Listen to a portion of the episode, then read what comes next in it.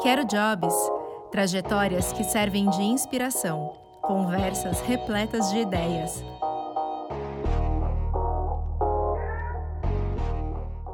Bem-vindos ao Quero Jobs. Eu sou Renata Chá. Nessa edição estamos com Dorberto Carvalho, atual presidente do SATED São Paulo. Dorberto, bem-vindo, é uma honra ter você em nosso programa. É um prazer é meu. Muito obrigado, Renata. Muito obrigado a todos e todas que estão nos assistindo. Assim, um grande abraço aí para todos os artistas e técnicos, principalmente o pessoal que está se iniciando nesse, nessa vida profissional, nesse mercado. Dorberto, quero que aproveitar esse espaço para dividir com quem está nos ouvindo, nos assistindo, a sua trajetória e também, mais para o final, a visão do SATED como instituição para tentar aliviar e inspirar um pouco essas pessoas e, quem sabe, poder mobilizar um pouco e acalmar os ânimos nessa, nesse período tão obscuro. Eu queria saber como é que foi o começo da tua trajetória profissional, como é que você chegou até onde você está hoje, quais foram os passos que você tomou. Você pode dividir com a gente, por favor? A gente está nesse universo de arte e cultura, eu costumo brincar, dizer o seguinte, a gente, a gente sempre tem uma mão torta aí, que alguma coisa, algum caminho errado, a gente brinca que é o caminho errado, mas a gente sabe a brincadeira, mas o caminho errado é essa aproximação com a sensibilidade, com o universo da formação do pensamento crítico, com a própria opinião crítica, né? Se você vê todos os artistas, eles começam de alguma maneira ou proximidade com o universo da arte e cultura, ou proximidade com o universo mesmo do estudo, da leitura, do conhecimento e do próprio da própria fruição da arte, né? Então, rapidamente, eu era muito jovem lá, com uns 15, 16 anos, tinha muita proximidade com esse universo da poesia, sempre li bastante. Bom, lá por 79, eu tinha uns 16, 17 anos, eu fui trabalhar com a Teresa Pinheiro, que era uma fotógrafa de teatro. Então, em 79, eu trabalhei com a Teresa Pinheiro, que era uma fotógrafa importante, que fazia foto de teatro e fazia foto de publicidade. Naquela ah. época existia uma coisa uma composite, né? Que é aquelas fotos 9 por 12, a gente fazia aqueles catálogos. O pessoal acho que deve chamar book hoje, uma coisa parecida, né? Que é esses portfólios das modelos, das atrizes, né? E a gente fazia, eu era auxiliar da Teresa Pinheiro, e daí tive contato com esse pessoal da publicidade, com os artistas, e já escrevia poesia, eu sempre escrevi bastante. Daí, desse tempo, é, é o período do regime militar, 79, começa um período de abertura no Brasil na década de 80, que vai estourar em, em 1985, com o período da redemocratização, mas é importante contextualizar isso, porque nesse período todo o pessoal da minha geração, né, a juventude, todos estavam empenhados em lutar contra a ditadura militar. Né? Então, nesse período que eu tomo contato com a arte, com a cultura, com esse universo do teatro, com os artistas, ao mesmo tempo eu tomo contato com esse pessoal da militância política, né, que queria as liberdades políticas. Em 79, só para lembrar, teve anistia, então todos os o pessoal que foi exilado está voltando para o Brasil, né? Então eu tinha muita influência disso. Então, um período da minha vida eu fui me dedicar a essa luta política, né? Não fiquei nesse universo da arte. Daí passou-se muitos anos, né? E da década de 90, né, meados da década de 90, que eu volto para esse universo depois eu fui para a Universidade de São Paulo e daí teve contato com, com o pessoal, com artistas. Eu fiz curso de letras, depois fiz curso, é, participei de um grupo é, de pós, pós-graduação do pessoal que é, estudava textos de teatro. Daí volto a retomar e daí volta tudo, né? Já está no DNA, acho que todo mundo que está nesse universo de arte e cultura, uma, uma parte você sai um pouco, depois você volta. E posso dizer que eu estou assim militando na área da cultura é, como, como, profissional da cultura e como militante mesmo, como pessoa que defende esse universo da cultura é, para os trabalhadores da cultura há uns 25 anos, mais ou menos, nos últimos 25 anos que eu estou nesse universo. Então, se você considerar minha idade, né, é com 57 anos, é, é, até pouco, né? Tem gente que tem uma vida na cultura. Eu convivo com pessoas, ontem na reunião com as agências, tinha gente que está 30, 30 e poucos anos. Na dublagem, eu convivo com artistas da, da dublagem que estão 40 anos na atividade. Então, assim, é, nesse, nesse universo da cultura, eu sou novo, praticamente novo, né? Falar isso para o pessoal que está iniciando agora, alguém que esteja nos ouvindo, falar, puxa vida, ele é novo, né? Tem 25 anos nessa, nessa militância. E nessa militância que eu falo é na minha produção artística, como dramaturgo, escrevendo para teatro, escrevendo crítica, mas ao mesmo tempo que eu faço a minha atividade artística, ela foi muito ligada à minha militância, por conta de que lá atrás, na década de 80, eu venho nessa militância e essa militância ela se imbrica com a própria produção artística, percebe? Então, é, eu acabo lutando pelas é, políticas públicas para a cultura. Né? Em 98 surge na cidade de São Paulo um movimento chamado Arte contra a Barbárie, que eu já fico de olho nele, não cheguei a participar diretamente, mas estou bem próximo ali. Depois fui trabalhar na Secretaria da Cultura, Municipal de Cultura, na gestão do Celso Frateschi com, com o projeto Formação de Público.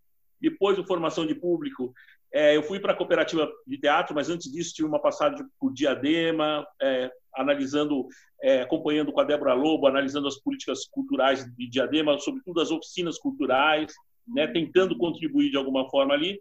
Depois fui para a cooperativa Paulista Teatro, fui diretor da cooperativa Paulista Teatro e agora estou há dois anos no SATED como presidente do SATED. Né, vendo uma gestão que anteriormente tinha 32 anos, uma mesma gestão, que foi a gestão da Lígia de Paula, ficou 32 anos, né, não acho isso muito bom, né, é, não acho isso bom para sindicato, não acho bom para política, não acho bom para nada. Eu acho que as pessoas têm que se revezarem aí. Tanto é que a gente chegou no sindicato, a primeira coisa que a gente fez é, é acabar com essa possibilidade de ter um presidente que se perpetua, né? Ótimo. Então eu mesmo tenho direito a mais uma reeleição no máximo. Não sei se vai concorrer à reeleição, mas é isso que está programado no estatuto. Ótimo é, realmente, né, precisa de uma reoxigenação, é, é, é, bem, bem salutar isso. E, Norberto, a, assim, se a gente pudesse, se você pudesse, né, é, dar uma orientação, algum conselho para quem está começando hoje na carreira artística, seja como ator ou como técnico, em, em todo o espectro, qual, qual seria esse, esse conselho para a pessoa poder poder se inserir no que é chamado de mercado, né, bem ou mal. Qual seria essa esses um ou alguns conselhos que você poderia dar? É, então eu vou dar um conselho para quem está iniciando que eu daria para mim mesmo. Né? Ótimo. Eu acho que aproximação é aproximação com todos esses movimentos, né, com todas essas entidades da cultura, saber o que está acontecendo. Às vezes ocorre, é, a gente faz assembleia de dubladores, né? Eu aprendo na Assembleia de Dubladores, eu, presidente do sindicato, aprendo, aprendo com a fala dos dubladores, o que eles estão pensando, o que eles estão elaborando para o futuro né, da, da profissão. Então, eu acho que quem está começando tem que estar tá acompanhando quem está no mercado. Né? Por exemplo, se eu sonho em fazer dublagem, acompanha uma Assembleia da Dublagem. Né? Tenta ir num dia, pede para ver uma dublagem no estúdio, entra, entra lá no estúdio de dublagem e fala assim, eu só vim assistir, eu só quero assistir. Né? Então, é, vai ver uma peça de teatro, o, o, a fruição da cultura. Né? Eu, eu costumo dizer assim, eu costumo brincar, falo assim, acho que eu, eu mais participei mais como espectador em toda a minha vida do que eu, do que eu produzi. Porque eu acho que esse é o caminho. Então, para quem está começando, é consumir cultura, é ler muito, é, é, assistir muito filme, é ver muita peça de teatro, é ir, ir muito show. E, e, outra coisa, tem que gostar disso. Né? Não adianta você é, como que eu vou dizer para você? Você vai falar assim, olha, ah, mas eu não gosto disso. Se você não gosta, procura outra atividade, porque tem outras atividades dignas, né? Tem muita coisa bacana. Então, a cultura, você tem que ter prazer naquilo que você faz. Você fala assim, não, eu tenho prazer nisso que eu estou fazendo. Isso, isso me faz bem como ser humano.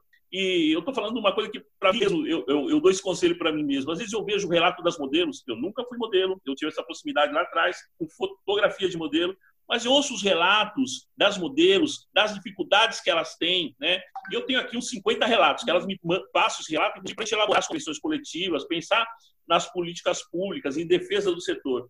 Daí eu fico lendo aquilo, eu falo assim, cara, que, que universo magnífico, né? Das, das pessoas, com toda dificuldade. Porque quando você ama aquilo que você faz, mesmo as dificuldades, elas, elas fazem parte daquele universo e você atua para transformar aquilo. Agora, a gente sempre questiona, né? Quem está começando fala assim: ah, eu vou viver disso, eu vou ganhar dinheiro com isso. Eu, como sindicato, eu tenho que dizer para você o seguinte: você tem que ganhar dinheiro com isso.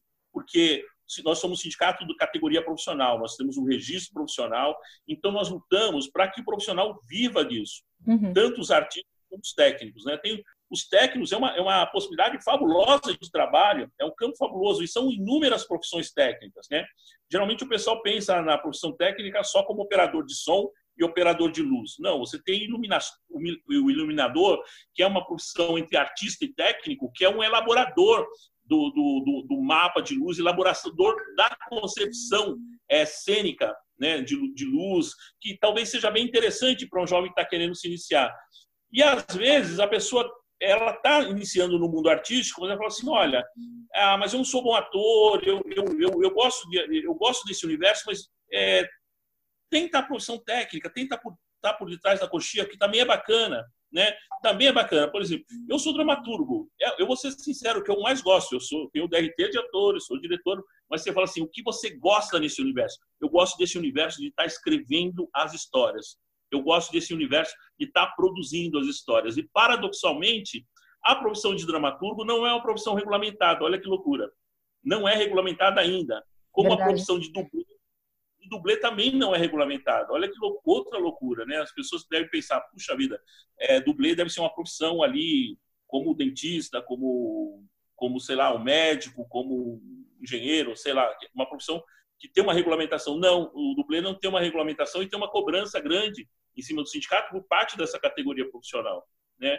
E eles cobram com razão. Hoje a gente tem grande dificuldade, estamos no governo Bolsonaro, inclusive voltando para a resposta do pessoal que está iniciando nesse, nesse mundo né, da, da arte cultura, está se iniciando como artista, como técnico, é um momento muito difícil que a gente vive. Acho que eu posso falar mais para frente, mas é, é um momento especialmente difícil. Por que eu falo especialmente? Porque por conta da dificuldade, também exige desafios, exige que você se reinvente. Então, cada, cada geração, cada é, geração de artistas, de profissionais do setor, ela tem um desafio. Eu acho que um grande desafio hoje do setor é a geração dos anos 90 eram as políticas públicas. Né? A gente não tinha políticas públicas é, dos anos 80 para 90. Hoje você vê, olha para a cidade de São Paulo, você tem o programa de fomento ao teatro, você tem o, o Prêmio Zé Renato, que eu tenho um baita orgulho de ter feito a redação e articulação dessa lei, e depois eu posso falar um pouco sobre isso.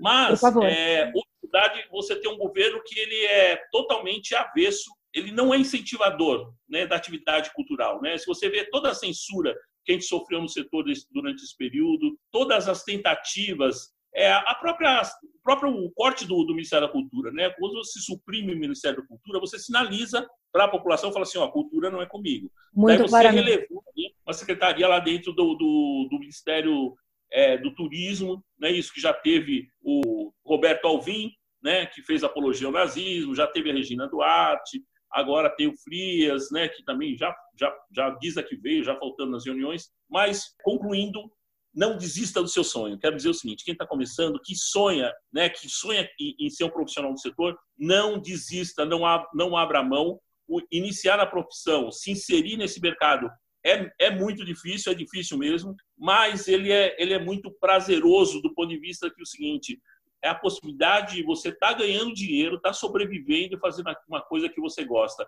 Isso é impagável, né? A possibilidade, é, eu lembro, eu tenho um espetáculo que chama Bumba Meu Fusca, né, que é um espetáculo que circulou pela rede do, do, do SESI. E daí ele ficou um ano circulando.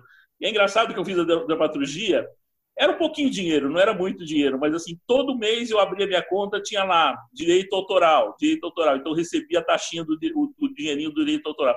Aquilo me dava um prazer tão grande, porque você fala assim, poxa, que, que dignidade. Eu fiz um trabalho do espetáculo que eu gosto, escrevi as coisas que eu acredito e todo mês cai lá uma, um dinheirinho do direito autoral e que eu pagava minhas contas com aquele dinheiro. Então, eu acho que é, vale muito a pena quem está nesse setor insistir nessa, nessa atividade profissional, se você ama, se você é, sente a vocação, né, sentir a vocação para o setor e sentir a vocação, né, é, sentir a vocação para um setor só. Um setor enorme, depois eu posso falar sobre isso, de quantas possibilidades tem para você atuar no setor que a gente chama de artístico, cultural e entretenimento. Olha que maravilha, muito precioso isso. Eu vou pegar esse gancho e pedir para você falar então por favor, dessa pluralidade de atividades que existem e para quem ainda não é muito familiarizado né, com o, o papel do SATED nesse setor, para poder entender o que, que o sindicato faz para valorizar e defender todas essas atividades que estão inseridas e qual foi a grande mudança nesses últimos dois anos nesse sentido. Vamos lá. Então, o que o sindicato abrange são cerca de 50 e tantas profissões. Então, só para dar um panorama, não vai dar para elencar todas aqui, mas a gente abrange o pessoal de circo, todas as profissões de circo. Então, pense que a gente tem uma, do malabarista a pessoa que monta o circo, o profissional que monta o circo. Né? A gente tem, sabe aquele profissional que tem atividade, tem um número circense ele auxilia a atividade circense, ele leva um aro, ele leva um malabares, aquele profissional também é um profissional do nosso sindicato, só para falar do circo. Então, nós temos todas as modelos, com toda a possibilidade desse universo de modelos, como desfiles, como fotografia, é, como vídeo, como recepção. Né? Não daria para elencar tudo aqui, e se eu começasse a falar e ficasse devendo alguma coisa, ia ficar falho. Então, eu prefiro dizer o seguinte: é enorme esse universo de modelos. Tem o um universo do teatro de grupos, olha que maravilhoso. Eu venho do teatro de grupos, né? O teatro de grupos, que é esse teatro de pesquisa, né? esse, esse teatro que é, é coletivo, dessa atividade coletiva, e que o pessoal se junta, às vezes sai de uma escola, você participa do curso de artes cênicas, sai de lá, forma um grupo, ou você se conhece numa oficina, você tem um grupo de amigos, você junta ali, você concorre um edital, você monta um espetáculo, pesquisa, monta um espetáculo e sai para a rua. Esses trabalhadores também são o nosso universo, essa é uma atividade do ator, mas nós temos também o ator em publicidade, né? O ator em publicidade é aquele que participa dos castings, né? Aquele que é selecionado, que é, que é agenciado por, um, por uma agência de atores, que vai fazer atividade tanto em televisão, como hoje inúmeras possibilidades na rede social, né? É, ou na mídia impressa, enfim, que é o, o ator em publicidade, mas tem o ator, atriz em publicidade, tem o figurante também, que faz parte da nossa atividade, que o figurante está na televisão, ele está na publicidade, está em inúmeras atividades também, nós temos ator e atriz também de televisão, que também faz parte do nosso sindicato. Olha, ele não é do teatro do grupo, ele não é da publicidade, ele é. E às vezes é, é de todas as atividades, né? Esse ator, essa atriz de televisão também faz parte da nossa atividade. Agora, todas, toda a, a gama de audiovisual, não só da publicidade, por exemplo, como os dubladores. Dubladores é um setor admirável, assim, porque se você imaginar, eu mesmo me, me ponho a pensar isso de vez em quando. Eu estou assistindo um filme e falo assim, olha, acho que essa voz aqui é de tal pessoa. É porque a gente convive já há um tempo, daí você acaba. Mas é, um, é, é maravilhoso esse mercado também da dublagem. Imagine todo filme dublado que você vê aí, que você viu durante a vida. Boa parte passou por esses profissionais de São Paulo, porque grande parte está em São Paulo, então boa parte passou por esses profissionais.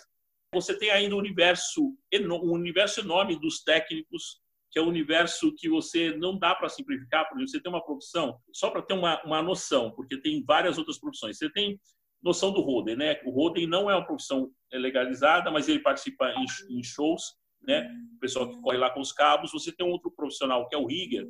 O rigger é o, é o profissional que trabalha em altura. Ele é quase um, como chama aquela atividade de descer cachoeira com rapel? rapel? Ele é um, é um profissional de rapel, né? Só que ele monta toda a iluminação em altura, é uma pessoa que anda com os cabos, é o cara.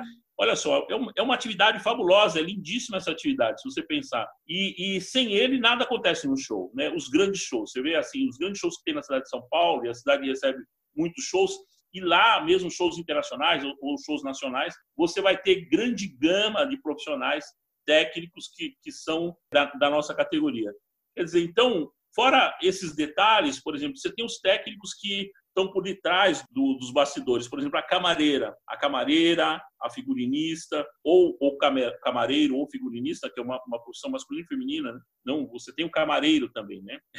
Para não ficar estigmatizado, às vezes o pessoal costuma usar só esse termo, fala assim, a camareira. Pô, mas eu fico pensando, mas a camareira precisa ser uma mulher? Não, você tem homens camareiros também. E assim como você tem mulheres técnicas é interessante é, apontar isso, porque nessa profissão você tem uma enormidade de mulheres técnicas, iluminadoras, né, mulheres técnicas de som, e é um universo muito interessante. Eu vou esquecer de alguma coisa, daqui a pouco eu, eu lembro de alguma coisa, de algum, de algum segmento, mas assim, são inúmeros trabalhadores é, da área artística e técnica, mas que alguém deve estar pensando, acho que é bom esclarecer isso. O pessoal fala assim, ah, e o pessoal da dança? O pessoal da dança que teve um rompimento, né? o pessoal da dança saiu, formou seu sindicato, tem o Sim de Dança, que é um outro sindicato. Assim como o pessoal do cinema em São Paulo, o pessoal do cinema existe o Sim de Cine, que é um outro sindicato. Mas olha que curioso, quem faz cinema, o ator de cinema é do nosso sindicato e o técnico do cinema é do Cine. É uma loucura isso. A televisão também, olha só, o ator de televisão é do nosso sindicato e o técnico da televisão é do sindicato dos radialistas. E tem outras profissões que hoje estão ali no meio de campo, fazem o meio de campo, que são os youtubers, o, o pessoal da, da, do influência digital, uhum. que tem uma tendência mais para os radialistas, mas muitos deles estão próximo a esse universo artístico, não só no universo radialista. Então, é uma possibilidade de discussão aí da regulamentação disso para ver que sindicato eles ficariam. No mais, a gente se entende bem com os radialistas também, a gente pode chegar num bom acordo, mas é uma profissão é, muito interessante nesse momento. Né? Se você perceber que são inúmeros youtubers, inúmeros influenciadores digitais e uma boa parte deles muito talentosos. Né? Eu fico admirado às vezes que eu vejo a, performance de algum deles. Sem dúvida. É, então é isso. Esse Agora você perguntou o que o satélite tem feito para esses trabalhadores, né? A gente está dois anos lá, a gente está tentando é, organizar essa máquina, mas assim não, não dá para você parar para organizar. Tipo assim, eu não posso ficar chorando lá dois anos falar assim, olha, recebemos tantos de dívida, nós temos dívida trabalhista, nós temos refis, refinanciamento tributário, não pago desde 2014. Eu já estou dois anos, eu não posso ficar fazendo esse chororô. Né? A gente, ao par que a gente vai consertando isso, da questão da própria máquina, de ter uma estrutura humana e uma estrutura física mesmo, de construir uma plataforma digital capaz de atender a toda a categoria e tal, ao par dessa, dessa estrutura ter que ser construída, tem a luta da categoria. Né? Então, o que, que a gente fez durante esses dois anos? A gente correu muito atrás de buscar é, tirar esse, esse, esse atraso, vamos dizer assim, por exemplo, na publicidade. O pessoal mais novo talvez não, não entenda isso. O pessoal que tem mais de 15 anos na, no setor, eles não entendem o que eu estou falando. Existe um achatamento de cachês nos últimos dois anos no universo da publicidade. Nos últimos 15 anos, né? nos últimos dois anos mais ainda. A gente percebe isso. Né? Nessa, mesmo na nossa gestão, a gente percebe esse achatamento. Como nós estamos tentando resolver isso? A gente está tentando resolver isso através de uma convenção coletiva. Né? O que é a convenção coletiva? É um acordo entre o sindicato de trabalhadores, que é o nosso caso, e o sindicato patronal, para poder estabelecer parâmetros de regulamentação desse mercado, com tabelas. Fala assim, olha, você não pode ganhar menos disso. Por exemplo, a gente está fazendo no mercado da publicidade, mas a gente a convenção de modelos já está na rua, já está sendo negociada. Dentre outras coisas na convenção de modelos que a gente tem discutido, é, por exemplo, a gente não admite permuta de, de roupa de qualquer, de, de, nenhuma natureza. A gente não admite isso como, como trabalho profissional. O universo de modelos é um universo assim que existe uma exploração muito grande. Não sei se você lembra, Renata, se, se alguém está nos ouvindo lembra, que a gente, logo em 2018, que a gente assumiu, a gente fez um salseiro lá, a gente parou o, desfile do, do Ercovitch, do, da, da grife Lagarsone, chamou polícia, coisa e tal. Por que, que a gente fez isso? Ah, o sindicato é novo, o sindicato é mau, esses caras estão vindo aí, eles são mais, mais barulhentos. Não, não é que a gente é mais barulhento. A gente não pode admitir, como sindicato, que as pessoas trabalhem de graça. A gente não pode admitir que trabalhem a troco de permuta. Né? Eventualmente, a produção pode falar o seguinte para a modelo: ó, você, você desfilou, você é, pode levar a roupa que você desfilou, não tem problema. Isso, isso pode, a gente é, é, considera isso como né, uma, uma, delicadeza até, né? Se ela utilizou a roupa, leva a roupa, é uma delicadeza, mas não pode considerar como como cachê, isso não é um cachê, você não pode trabalhar pela roupa, não existe isso. É, exagerando, só para quem está nos ouvindo entender o que significaria isso, você trabalhar numa lanchonete e você levar em lanche para casa, não existe isso, tá certo? Nós somos uma categoria profissional, então a gente está brigando muito em cima disso, né? No caso das modelos, a gente fez inúmeras reuniões é, durante 2018, 2019, e os processos eles não são tão rápidos como a gente pensa, né? Às vezes a gente toma conhecimento daquilo e aquilo vai mudar daqui a um ano e meio. vou dar um exemplo. Quando a gente chegou lá no sindicato, existe uma reclamação que envolve modelos e atores e atrizes em publicidade. O pessoal dizia o seguinte: existe uma coisa na categoria antes de explicar isso que chama cacheteste. O que é o cacheteste? Para quem não conhece, está chegando agora nesse mercado. Lá pelas tantas, uns 12 anos atrás, a, a categoria, os próprios profissionais falaram o seguinte: olha, a gente vai fazer teste, a gente chega lá, fica esperando, a gente gasta a produção, a gente precisa de uma alimentação enquanto vai gravar o VT para fazer o teste de vídeo e tal. Só que a gente não recebe nada, a gente gasta, a gente está pagando para trabalhar. Então lá surgiu esse movimento que os próprios profissionais do setor falaram não, a gente tem que ter um reembolso de despesa. O que esse reembolso de despesa veio se chamar é, se chamar cachê teste. Esse cachê-teste é uma espécie que a gente chama no sindicato reembolso de despesas e dispêndios. Por que despesas e dispêndios? Porque você tem despesa de deslocamento da sua casa até o local do teste, até a produtora, ou, ou mesmo uma locação, às vezes você vai fazer o teste na rua mesmo, numa praça, enfim. Tem esse deslocamento, tem alimentação, e os dispêndios que a gente considera é o dispêndio do seu tempo. Você poderia estar fazendo outra coisa quando você está fazendo aquilo. E é o dispêndio intelectual. Você tem que pensar no, no, como você vai se colocar naquela cena, tá certo? Então, Perfeito. isso que a gente chama de é, reembolso de despesas e despêndios. Então, esse reembolso de despesas e dispêndios, que a gente chama de caixa teste, ele está em 80 reais. Ele está há mais de 10 anos, viu, Renato? E para quem está nos ouvindo. Então, o sindicato está batendo na tecla seguinte: isso precisa ser reajustado, porque tudo reajustado. O salário do trabalhador é reajustado, tá certo? Então, a gente fez uns cálculos lá pelo GPN, a gente tentou negociar durante dois anos com a APRO, que é a Associação das Produtoras, não tivemos sucesso, e agora nós estamos negociando com o sindicato patronal chamado Sinsage, e nós vamos colocar isso na rua defendendo que defendendo não, assinando a proposta. Ontem tive uma reunião com as agências de atores, mais de 40 agências que representam cerca de 90% do mercado. Ótimo. E diga-se, foi uma reunião muito boa, com pessoas muito sensíveis, né?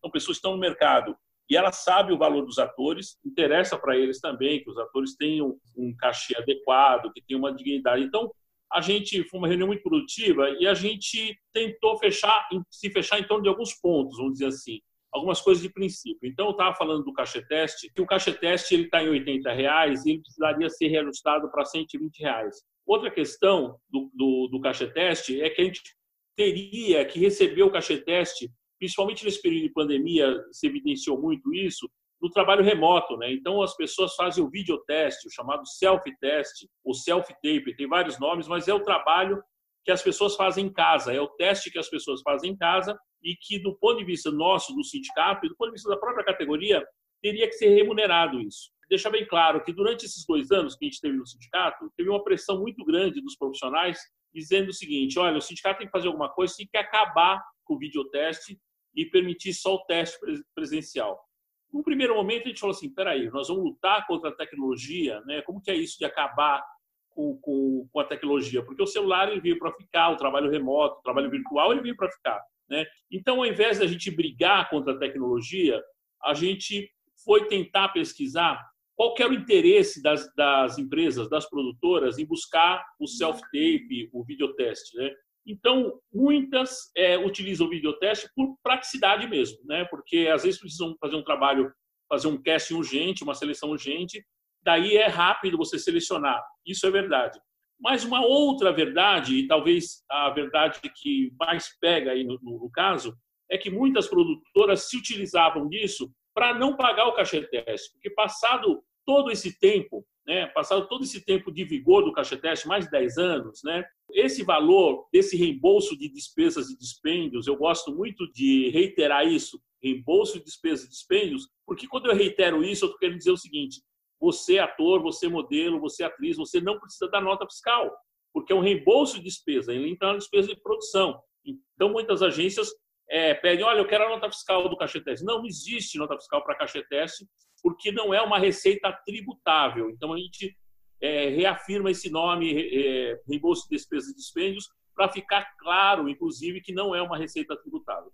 Bom, voltamos lá na questão do, do cacheteste remoto, do cacheteste, perdão, do videoteste, que as empresas, me confundiam, as empresas é, pedem o videoteste, o self-tape ou o self-teste, videoteste, esse trabalho remoto de teste, mas muitas empresas fazem isso para burlar o próprio pagamento desse cacheteste presencial, né? Então, assim, existe um debate muito grande do sindicato, principalmente nesses dois últimos anos, em cima dessa questão, porque as, empre as empresas que eu falo, quando eu falo empresas, são as produtoras, né? As empresas de audiovisual, do ramo de audiovisual, questionam muito o sindicato e assim no lugar que do meu ponto de vista até é muito feio né para as produtoras porque eles falam assim ah, as pessoas vivem de cacheteste e o que eu respondo é o seguinte se as pessoas chegarem a tal condição de precisar viver de cacheteste alguma coisa está errada porque elas são profissionais do mercado né então isso tem a ver também com esses 15 anos de achatamento dos, dos cachês nesse mercado de publicidade nesse mercado da indústria visual como um todo Tá certo? Outra questão que a gente está batendo agora na comissão coletiva, que é uma reclamação antiga das modelos. Assim, olha, eu fiz foto, foto não tem caixa-teste. Não, foto tem caixa-teste, sim. A gente está, inclusive, colocando que tem um caixa-teste agora, o um caixa-teste para cinema, né? para elaboração dos audiovisuais, outros produtos audiovisuais com as séries. Né? Séries agora que estão gravadas no Brasil, a questão do, do, da Netflix, desses, desses, desse, dessas ferramentas, né? tanto a Netflix como a Amazon que utiliza do, do, trabalho dos artistas, né, que pede uhum. para as produtoras que eles também recebam o cachê teste, como também recebam o, o cachê teste, quem faz o, o, a audição de musical. Né? Então, porque quem faz uma audição de musical também tem uma despesa, tem, também tem direito a um reembolso de despesas e despesas, porque é muito similar ao, ao teste que se faz no audiovisual, é muito similar às horas e tantas horas que as modelos ficam na sessão de fotos. Então, a gente acha justo por bem regulamentar isso. E Dorberto, deixa eu te fazer uma pergunta. Esse cachê teste, se alguém, por exemplo, vai participar de um teste pela primeira vez, esse cachê ele tem que ser combinado antes, ele tem que ser pago na hora. Se ele não for, como é que a pessoa pode se proteger junto ao sindicato? O que, que ela deve fazer? Como é que deve ser esse comportamento? Existe uma praxe de mercado que, em geral, é pago na hora. E quando não é pago na hora, é, ele tem um prazo de dois dias. Né? Tá. Mas, em geral, é, o que, que acontece? As empresas, vou falar bem diretamente, as empresas que não pagam, daí essas são picaretas mesmo, daí a gente tem que ir atrás mesmo. Tem, teve um caso emblemático, foi um teste da Ambev, e tinham 400 pessoas. O sindicato falou, não, não pode, não pode acontecer isso aqui. Ah, eu não tenho dinheiro para pagar o caixa teste, né? A, a, produtora falou, a gente esteve lá conversando com ela, falou, ah, mas a senhora está trabalhando para Ambev, né? Então não tem como não pagar o caixa teste para as pessoas. Daí ela pediu prazo de dois dias, e vamos ser sinceros também, ela, ela cumpriu o prazo de dois dias, pediu o prazo e pagou. Mas, assim, é, o caixa teste é um direito desses trabalhadores do setor, né? Então, não dá para a gente retroceder. A gente tem que ampliar os direitos, como o satélite está fazendo agora, por isso a reunião com essas produtoras. Diga. Então, basicamente, se em dois dias a pessoa não recebe, ela deve uh, procurar o sindicato e fazer uma denúncia desse teste que não houve pagamento? Ela não, se ela não recebeu em dois dias, ela deve procurar o sindicato, que a gente vai formular uma denúncia. Okay. E como funciona? Nós vamos fazer uma denúncia. É, primeiro, é, notificação extrajudicial e depois uma notificação judicial. É, eles vão ter que responder por isso, principalmente agora de fechando a convenção coletiva. E tá existe então, risco é um... do, do profissional ficar queimado no mercado por conta disso? Olha, a gente tem uma estratégia também, né? A gente tem esse cuidado. Então, toda denúncia que, que, que o pessoal do setor faz, os artistas fazem, elas são anônimas. Então, liga para o sindicato, não precisa se identificar. A gente tem tido esse cuidado, né? Todas essas fiscalizações que a gente fez durante o ano de 2018 e 2019, que foram muitas, o pessoal até ficou assustado, falou assim: ah, o sindicato é doido, né? O sindicato chama a polícia para a T4F, chama a polícia para o Alexandre Erkovic. Não, como vocês fazem uma coisa dessa? Não, a gente não, não é, é, A gente não faz isso porque a gente gosta, não gosta de ficar andando com, com polícia e, e, e ter um artigo numa lei de a lei das contravenções penais, que é uma lei de 1941, mas ela está em, em, vigor, que diz eh, tem um artigo 47 que diz respeito ao exercício legal da profissão. Então, o artista às vezes não sabe, mas a sua profissão, artista, ator, atriz é e, e figurante, é uma profissão regulamentada, né? Assim como médico, assim como engenheiro, assim como corretor de imóveis. Corretor de imóveis também é uma profissão regulamentada. Veja você que interessante. Então, a partir do momento que você tem uma profissão regulamentada, né, tem um artigo lá na lei das contravenções que é exercício legal da profissão. Assim como eu e você, viu, Renato? Se a gente não é dentista, a gente não pode exercer a profissão de dentista. Se a gente não é médico, não pode exercer a medicina. Os médicos também não podem exercer a profissão de ator, os dentistas também não. Daí vai entrar em outro ponto, que são as pessoas reais. Entendi. Eu posso falar pessoas reais, que é um outro ponto polêmico, né, para quem está entrando nesse mercado, para quem já está nesse mercado, precisa entender um pouco disso. As pessoas são reais, eh, chamadas pessoas reais, na verdade, existe até uma, uma brincadeira, acho que o Porta dos Fundos acho que fez uma brincadeira sobre isso, né? como se os atores não fossem reais, é como se a gente não fosse real, existisse um universo supra-real e que, na verdade, eles chamam pessoas reais as pessoas que não têm registro profissional, que não são artistas, e que eles querem ser, que os, as produtoras querem utilizar, às vezes o anunciante pede para que seja utilizada essa figura, né, dessa, dessa pessoa sem qualificação profissional no, na peça publicitária. É muito comum, né, acho, acho que o caso mais emblemático disso é a questão do, das velhinhas de Itaú. As velhinhas de Itaú, que olha, não, vamos chamar dona de casa tal. E tem um outro caso emblemático né, no, no caso do, do, da produção visual, que foi a própria produção do Cidade de Deus, do Fernando Meirelles, falou, olha, vou utilizar as pessoas é, comuns, né? Eu quero pegar as pessoas da Cidade de Deus. E daí, quando a gente bate nessa questão, mesmo com a O2, que é a produtora importante lá do Fernando Meirelles, a gente discute essa questão, fala assim, olha, você não pode pegar pessoas que não são qualificadas porque incorre na lei das contravenções penais e você vocês estão tirando o trabalho dos profissionais do mercado. Né? Essa é função do sindicato também, defender esse mercado para os profissionais. Nós somos uma corporação de ofício. Quando a gente fala corporação de ofício, fica mais claro. Nós somos uma corporação que se une para defender os interesses. Então, nós temos interesses comuns. Entre esses interesses comuns é que outras pessoas não qualificadas não invadam o nosso mercado, assim como nós não podemos invadir outros mercados, certo? Então, a discussão com a O2, ela se dá muito em cima dessa questão do, da, da liberdade de expressão, da, da, da liberdade de criação artística, que está no artigo 5 da Constituição, que a gente reconhece, é importante e tal. Só que, vamos pensar, a liberdade de criação artística é a pedra de toque da nossa profissão. Nós defendemos, artistas defendem até a última instância a liberdade de criação artística. Haja vista toda a luta que travamos contra a censura, até recentemente agora no governo Bolsonaro. Com né? certeza. Temos a liberdade de criação artística.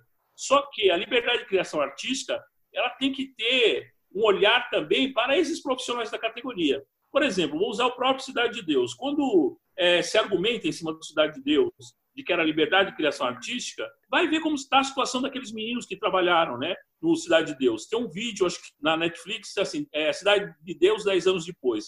E parece ter um menino protagonista, que ele é muito emblemático isso também. Ele diz o seguinte, na época, a, as produtoras procuraram ele e falaram assim, olha, você quer porcentagem ou você quer 10 mil reais? Daí ele diz mais ou menos isso. Ele falou assim, olha, eu sou um garoto da Cidade de Deus, eu sou um garoto do subúrbio. 10 mil reais eu nunca vi. Ele falou assim, falou 10 mil reais, eu falei, eu quero 10 mil reais. Porque ele não tinha noção do que representava aquele mercado, do que representou o mercado, a circulação do filme Cidade de Deus. Então aquele menino foi prejudicado, né? Aquele menino foi explorado. Assim também, como eu tive onde foi filmado o Abril Despedaçado, cheguei lá, a população odeia os artistas. Por quê? Porque eles dizem assim pra gente, quando estavam gravando o Abril Despedaçado, é, vinham as vans, vinham água mineral, distribuíam para a população, tinha uma relação com a população, eles pegam e embora. Acabou o filme, eles não têm, uma, não têm um vínculo com a população, não criam um projeto, nem, nem uma, uma relação de, como se diz, uma relação de sustentabilidade com aquela população. Olha, eu tô, estou aproveitando o trabalho dessa população, mas eu quero deixar alguma coisa em troca. E não precisa ser dinheiro. Quando eu falo deixar alguma coisa em troca, uma contrapartida, às vezes não é dinheiro, mas organizar uma cooperativa daquela população, or, ajudar de alguma forma aquela população. Senão, a gente fica assim, né, nós como artistas, nesse lugar, de alguém que funciona como coletor de frutas, né, como voltamos lá para para a história, né? Nós somos uma pessoa que um, um, alguém que só colhe as coisas que estão disponíveis e não é bem essa imagem do coletor de frutas, é do usurpador, do meu ponto de vista, porque você vai lá, você se utiliza do trabalho dessas pessoas pobres, dessas pessoas carentes tal, e você faz a exploração dessa pobreza. Você faz a exploração da pobreza, a exploração da própria ignorância que essa pessoa, a ignorância no sentido de que ela não conhece seus direitos, não conhece como funciona o mercado de audiovisual. Então, tem uma exploração em relação a isso. Então, sou muito crítico, muito crítico nesse sentido. Agora, quanto à liberdade de criação artística, a gente passou dois anos no sindicato pensando sobre isso. Olha, será que quem nos critica por querer barrar as pessoas reais, eles não estão certo? A gente não está ameaçando a liberdade de criação artística? É um questionamento que nós nos fizemos demorou um tempo para a gente chegar à seguinte conclusão. Não, nós não, nós não estamos colocando barreiras para a liberdade de criação artística quando a gente exige é, que os profissionais sejam respeitados. E daí a gente foi descobrindo, viu, Renata, aos poucos a gente foi descobrindo que essa liberdade de criação artística, em nome dessa liberdade, existia, na verdade, um sucateamento dos cachês. Então, não era só para pegar a pessoa, porque, olha, não, eu quero pegar um não ator. Não, atrás disso tinha o seguinte: eu quero pegar um não ator porque eu não quero pagar a tabela do sindicato. Eu quero, pegar um não ator porque ele não conhece seus direitos dentro do universo da indústria audiovisual. Quer dizer, então, desse ponto de vista, é muito questionável essa questão de liberdade de criação artística. E como a gente não quis ficar com essa pecha de, de restringir a liberdade de criação artística, nós fomos para cima de outra questão, que é a questão econômica. E nós estamos propondo na convenção o seguinte: que seja sobretaxado essas pessoas. Você quer trabalhar com uma pessoa que, não tem registro profissional? Tá bom, vai sobretaxar. Então você vai pagar, tem que pagar a tabela do sindicato, nós vamos exigir que pague a tabela do sindicato, mais uma taxa que nós estamos discutindo, talvez siga em torno de, de R$ 1.300. É pouco, mas é uma forma de, de as empresas falarem o seguinte: ó, peraí, eu vou pegar para um trabalho de 5 mil reais. Eu vou pegar um ator que é um profissional e eu vou pagar 5 mil reais eu vou pegar um não ator que não é profissional, eu vou pagar os 5 mil reais mais 1.300 reais. e que vai para um fundo social do sindicato para atender a própria categoria. Perfeito. Vai ficar mais caro, vai encarecer esse trabalho. Tá Ou seja, então, vai ser para um projeto específico que aquilo faz sentido mesmo. Isso, e daí é o seguinte, se faz sentido, se a pessoa fala assim, olha, eu quero deixar bem claro o seguinte, eu sou fã do Fernando Meirelles, fora essa questão hum. trabalhista, que eu acho um horror, eu, eu acho um horror mesmo, é, a relação trabalhista que existe dentro da obra, eu sou fã dele pelo trabalho, acho, eu acho esteticamente muito, muito interessante, tal. A gente não quer restringir isso, a gente não quer dizer o que ele vai fazer esteticamente, o sindicato não existe para isso. O sindicato não existe para dizer ah, não, você, você tem que usar a estética A, B, C. Não, isso é da liberdade do artista, claro. liberdade do produtor, tá certo? Uhum. Agora é o seguinte, se você quer liberdade, só que essa liberdade vai restringir o, o, trabalho dos artistas, o qual nós defendemos, vai pagar uma taxa. Inclusive, para a gente chegar nesse momento de pandemia, a gente tem condição de socorrer as pessoas. Tem, eu não gosto de falar isso nas, nas lives que a gente está fazendo, mas é o seguinte, tem, porque é vergonhoso para a gente, inclusive como sindicato, dizer que tem artista e técnico e que tem a sua segurança alimentar ameaçada. É isso que nós estamos vendo hoje. Como que nós chegamos nessa situação? Como é que, que, que é possível uma coisa dessa? O que, que a gente tem defendido? A gente está tentando, quando você perguntou para mim, ah, o que o sindicato está fazendo? Gente está tentando buscar, a duras penas, é dar um mínimo de condição de dignidade para esses artistas. Porque o que a gente observa na categoria hoje é que os artistas não têm sequer condição, recursos para sobreviver à intermitência característica da profissão. O que é essa intermitência? Para alguém que está nos assistindo não sabe o que é isso. Você faz um trabalho de publicidade, você não faz outro amanhã, você não faz outro depois da manhã. Às vezes demora um tempo. Tem gente que tem sorte, faz uns três, quatro seguidos, mas não é isso o mercado. Às vezes você. O que é a profissão do ator, por exemplo? Você faz um trabalho de publicidade, depois você vai fazer um trabalho no teatro de grupos, às vezes. Às vezes você vai fazer um trabalho musical, né? Então, tem vários trabalhos, várias oportunidades que, você vai, vai se, se, colocando, mas elas não são seguidinhas. Às vezes tem um trabalho intermitente, você fica aí 15 dias sem trabalho. Então, você tem que ter um recurso para sobreviver esses 15 dias. Então, o que o sindicato tem denunciado que a categoria sequer tinha recurso para sobreviver essa intermitência. E quando veio a pandemia agora, na verdade, pegou todo mundo de calça curta, porque você fala assim, ó, já não tinha reserva, para sobreviver 15 dias. Sou obrigado a viver 100, 100 dias agora, pagando aluguel e todas água, água, luz, telefone, gás, essas coisas todas, né? Claro. Então, olha, é muito triste para nós como sindicato falar que os artistas chegaram nessa condição. E por isso que nós estamos lutando por essa convenção coletiva, para que tenha um cachê teste decente, para que tenha tabelas de cachês reajustadas, para que as pessoas reais, né, elas não tirem o trabalho dos profissionais, porque nós não vamos para lugar nenhum tirar trabalho de ninguém. Eu costumo brincar, falo assim, olha, eu, eu gosto muito de trabalhar com pequenas brocas, com essa brincadeira. Eu gosto de fazer artesanato com broca e tal, mas ninguém me permitiria fazer um tratamento de canal, mesmo eu, eu sendo tendo habilidade com broca, certo? Porque não é a minha profissão, certo? Então, como nós não vamos tirar a profissão de ninguém, nós não queremos que ninguém venha tirar a nossa profissão. Então, Perfeito. é uma questão de direito, uma questão de isonomia mesmo. E, ah, mais um detalhe, acho que para uma pessoa que estiver entrando no mercado, às vezes fala assim, ah, do que, que ele está falando? Então, quero fazer um, um parênteses aqui. O que, que acontece normalmente? O anunciante, né, o cliente, ele pede lá para a agência, fala, olha, eu quero uma pessoa real, eu quero, eu quero uma revendedora da Natura. Eu já vi isso.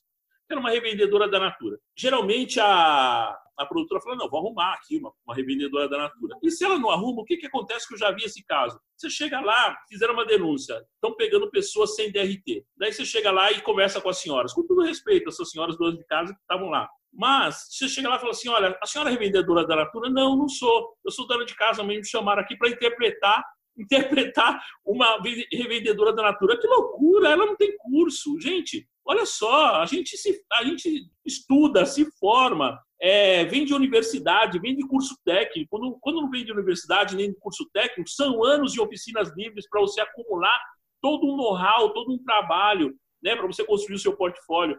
Com todo respeito a essas donas de casa, mas assim, os atores estão gramando aí há muito tempo, gramando assim, então, né, pegando, é, pegando esse vento na cara um tempão, como a gente costuma dizer. Mas então na, nessa hora ele tem que, ele tem que ser é, ser respeitado na sua dignidade, vamos assim dizer. Né? Então, uma das coisas que o sindicato tem, uma das atribuições, é lutar para que a gente tenha essa dignidade. Eu falei uma coisa na live é, ontem, junto com. Na reunião, não era uma live, uma reunião junto com as produtoras, mas eu vou repetir aqui porque eu acho que é bem interessante. Olha para a gente como sindicato. Nós aqui do sindicato, nós somos um sindicato pequeno, que ele tem uma movimentação aí de 1 milhão e, e 300, alguém pode pensar que isso é muito, mas nós temos advogados, 1 milhão e 300 por ano, nós temos advogado, nós temos funcionário, nós temos despesa de condomínio, caramba. Se você colocar nosso sindicato no mundo dos sindicatos, nós somos isso aqui, nós somos uma cabecinha de alfinete. Compara o nosso sindicato com o sindicato, por exemplo, dos vizinhos aqui da Argentina. O sindicato dos artistas, dos atores da Argentina, só para você ter uma ideia, eles têm complemento de aposentadoria, eles têm dentista, eles têm assistência médica. Tudo bem, tem outra realidade, porque o, o, o sindicato da Argentina ele é tributário lá do peronismo, que, não, que veio desde lá de trás, né? e que vem injetando dinheiro no, no, no, movimento sindical, porque tem essa compreensão do trabalhismo. Nós não tivemos isso no Brasil. Nós não tivemos. Tivemos recentemente o governo do Lula, tal, falaram que a CUT roubava dinheiro, que não sei o que roubava dinheiro. Não sei onde foi esse dinheiro para o nosso sindicato, pelo menos, porque nós não temos nada, não tem nenhum dinheiro do governo, a gente não tem.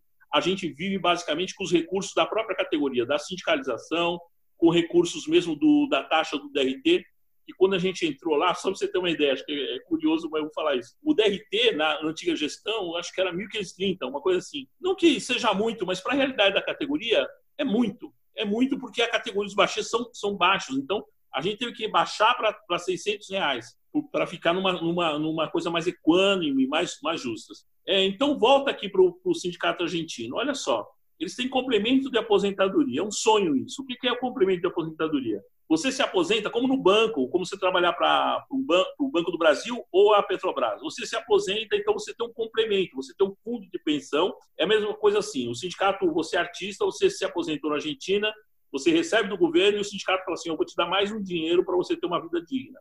Percebe? Você vai ter um complemento disso. Nós não temos isso aqui, tá certo? Nós estamos anos luz. E então é essa a realidade do nosso sindicato. Agora você fala assim: ah, você está chorando as pitangas, está apavorado? Não, não estou apavorado. Isso é um desafio. Os desafios são feitos para ser enfrentados, mas você tem que saber de onde você parte.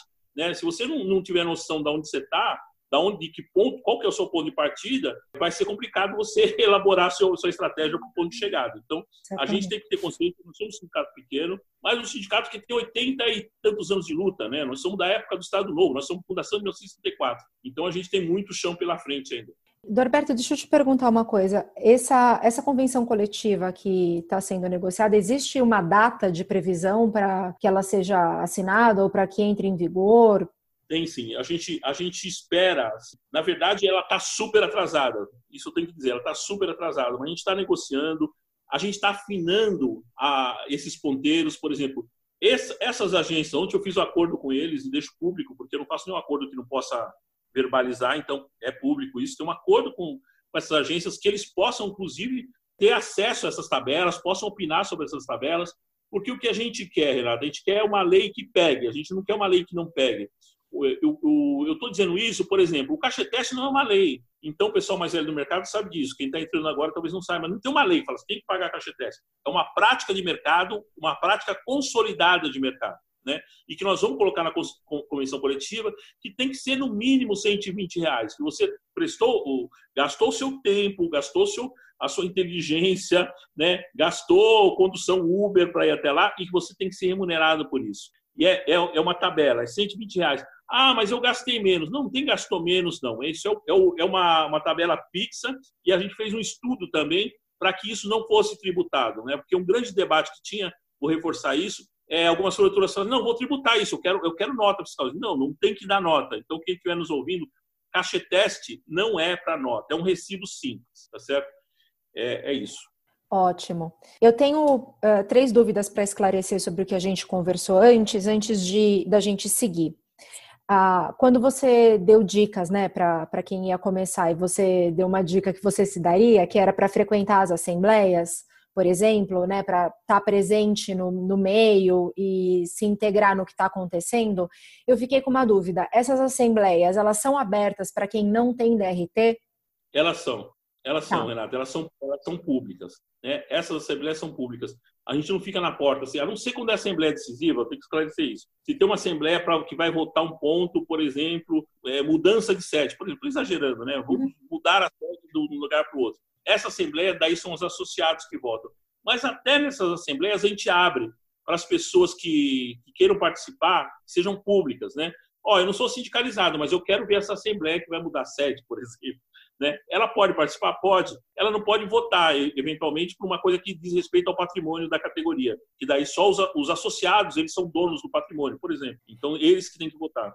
E aí todas elas elas são divulgadas no site do SATED, por exemplo, como você disse, a dos dubladores, dos técnicos, enfim, dos atores e por aí vai, dessas diversas categorias estão no site.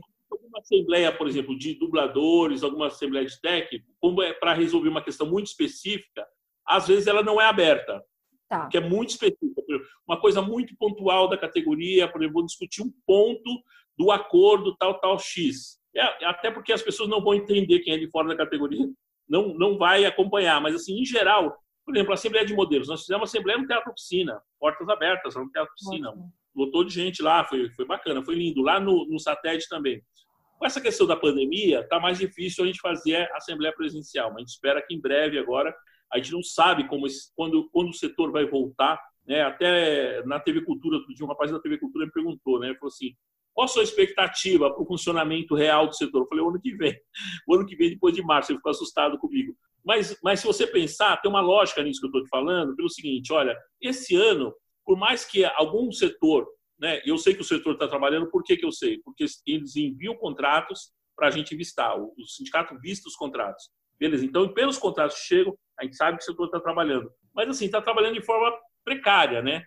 tem uma questão seguinte, muito os, é, a locação também, né? Eles mudaram a própria publicidade está se utilizando da locação a casa dos atores. É isso é outro problema, porque você não pode ser julgado pela sua casa, se você tem uma casa X ou Y, né? Às vezes, por exemplo, o, ator ele está de mudança ou ele mora com a família, não dá para fazer, né? Sei lá, se ele mora com várias pessoas, por exemplo, uma casa com várias pessoas, fica difícil você colocar uma equipe de filmagem lá dentro. Então, a gente tem batido muito nisso, que talvez a gente até entende por esse momento tal da pandemia, mas assim que a gente vai ter que rediscutir essa questão de usar a casa dos atores como locação. Mas esse setor está funcionando, mas se a gente for pensar ah, na volta de plenitude mesmo do setor, talvez lá para março, né? Pensando que janeiro e fevereiro ele é pouco devagar, né? Vai um pouco raliando. Março do ano que vem talvez engrene. Não quer dizer que as pessoas não vão trabalhar agora, estão trabalhando agora, vão trabalhar em agosto. Mas o caso dos técnicos, por exemplo, vou falar um pouquinho dos técnicos. Os técnicos, por exemplo, eles não estão enquadrados no. Eles estão dentro da restrição da lei Aldir Blanc, da lei 1075, por exemplo, porque eles tiveram rendimento tributável superior a 28.559,70, que está previsto como restrição da lei. Ah. Né?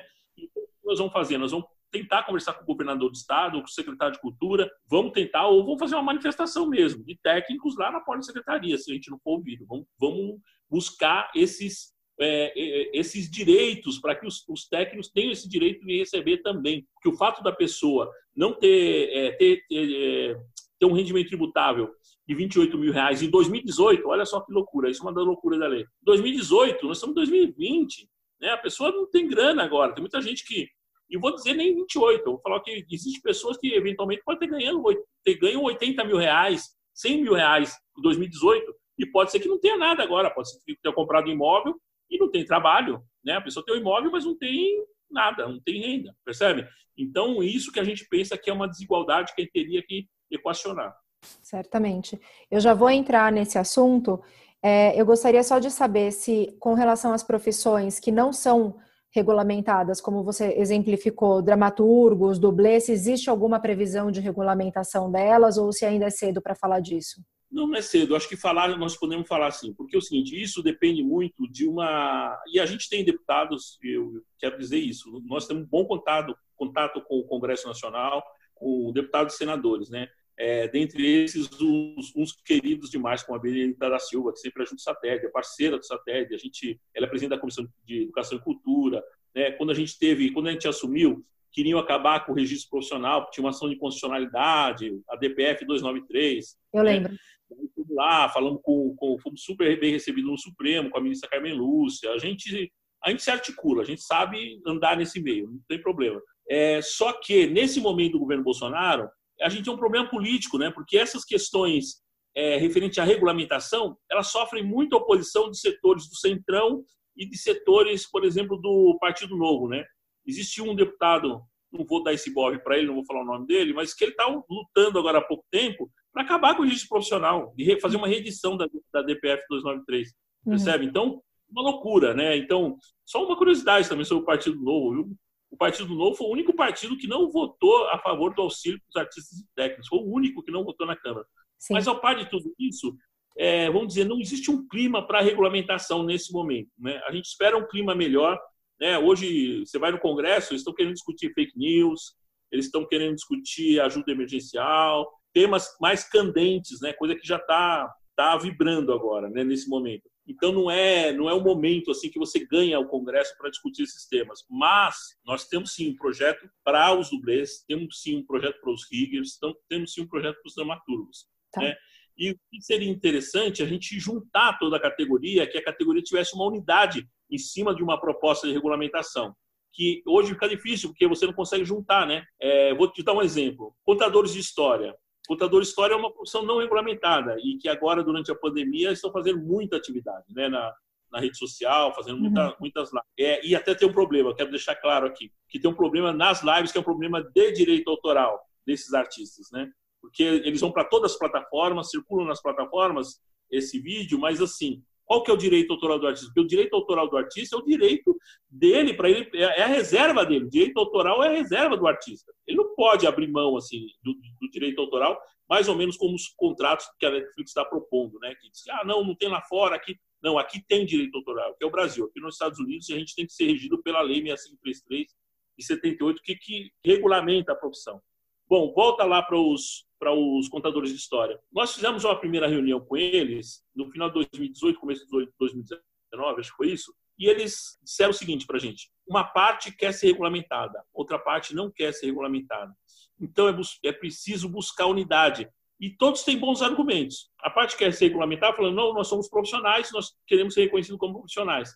A parte que não quer ser regulamentada, falando, não, nós somos artistas amadores no sentido de amantes da, da profissão. Então, nós somos nós Sim. somos tributários dos contadores orientais, dos, dos aedos, dos uma palavra para isso que é tão tão bonita, mas é próprio próprio do, do, grego mesmo, né? Dessa coisa da dessa constituição do contador, do, do, do que, que reconstitui o fato, reconstitui a vida, através da contação. Acho que no, em árabe acho que é o haki, salvo engano, mas tem vários nomes, tem nomes em gregos, mas é, é esse arauto, né? Um arauto, ele vem contar uma história, ele vem trazer sabedoria, vem compartilhar sabedoria. Então, uma parte dos contadores de história, eles se acham tributários desse desse contador sábio tal e, e que eles acham que se você regulamentasse a profissão, né, mal comparando agora com o poema do, do Charles Baudelaire, né? mas é a queda do albatroz né? no, no, na equipagem. Né? Tem um poema do Baudelaire que ele fala do albatroz, fala que o albatroz é tão lindo voando e quando ele pousa, ele perde todo o encanto. Né? Mais ou menos isso. Então, eu acho que é um pouco essa visão meio de albatroz do Baudelaire que uma parte dos contadores de histórias tem. Né? Então, eles não querem a regulamentação da profissão. Entendi. E partindo daqui, então, para a gente avançar olhando para esse cenário né, de uh, pandemia, indo um pouco para o pós-pandemia, como é que você vê o cenário artístico, né, o, o teatro pós-pandemia, enfim, o cenário artístico como um todo?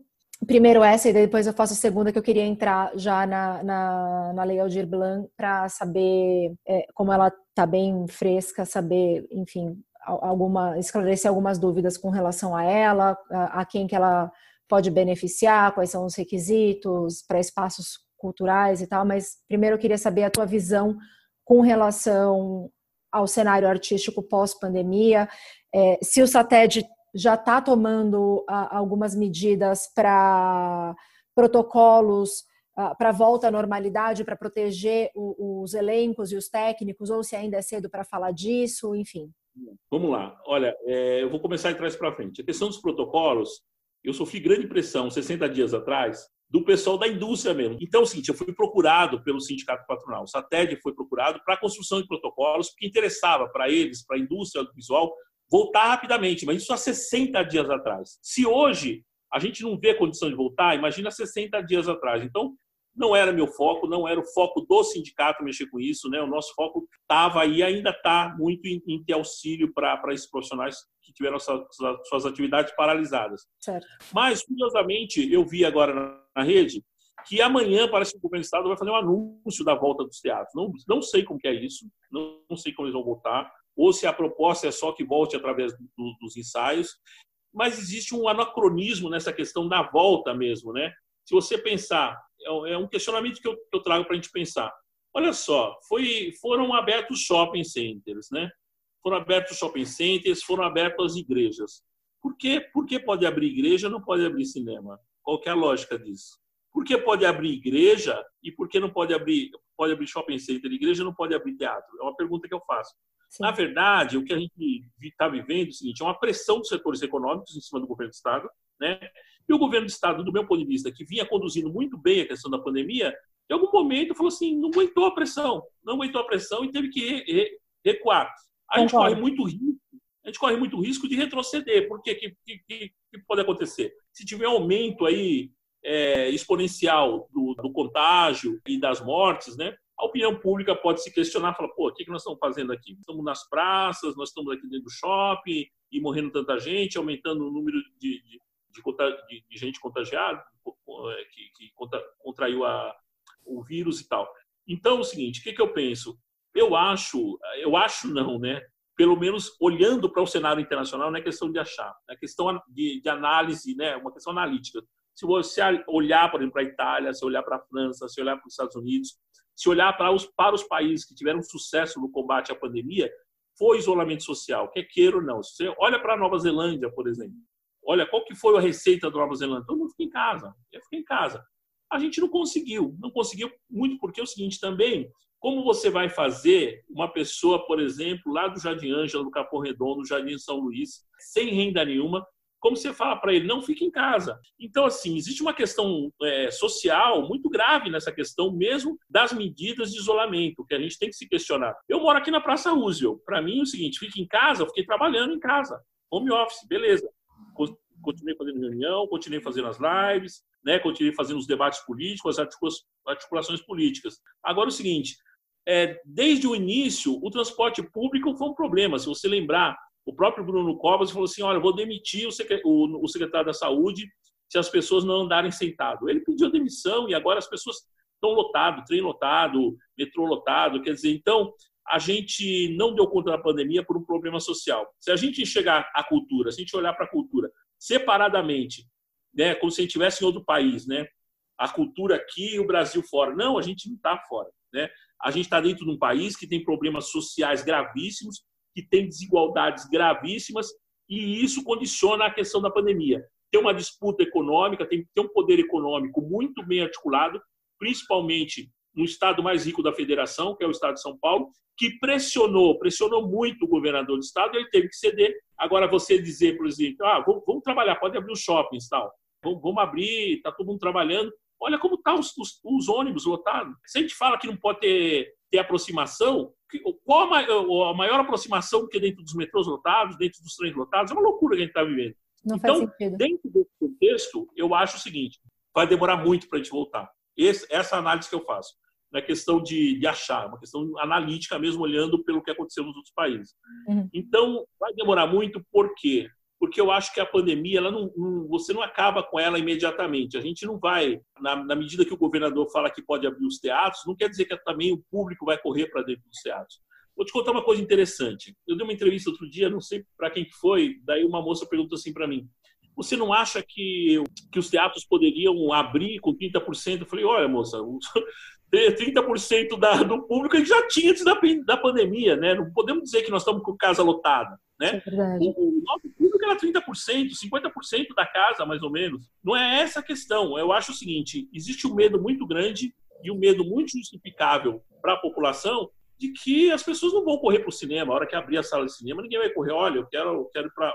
Mesmo porque, né? A própria a própria rede social, os, é, esses, esses veículos mesmo, os, streamings, né? Eles, eles deram condição as pessoas, as pessoas acordaram para isso, né? Netflix hoje estourou, a Amazon estourou, a, a própria Globo se rendeu a esse universo, o Globoplay, enfim, tem, tem mil possibilidades que o, a população foi se dando conta que esse consumo de produto audiovisual, ele pode se dar em casa. Eu acho que isso está cada vez mais presente. É uma pena para o cinema, sobretudo para os cinemas de rua. Eu sou fã de cinema de rua, sou fã mesmo. É, não gosto muito de cinema de shopping, acho muito. parece uma coisa meio, meio fabricada. Assim. Cinema de rua, para mim, é, é mais, é mais a minha cara.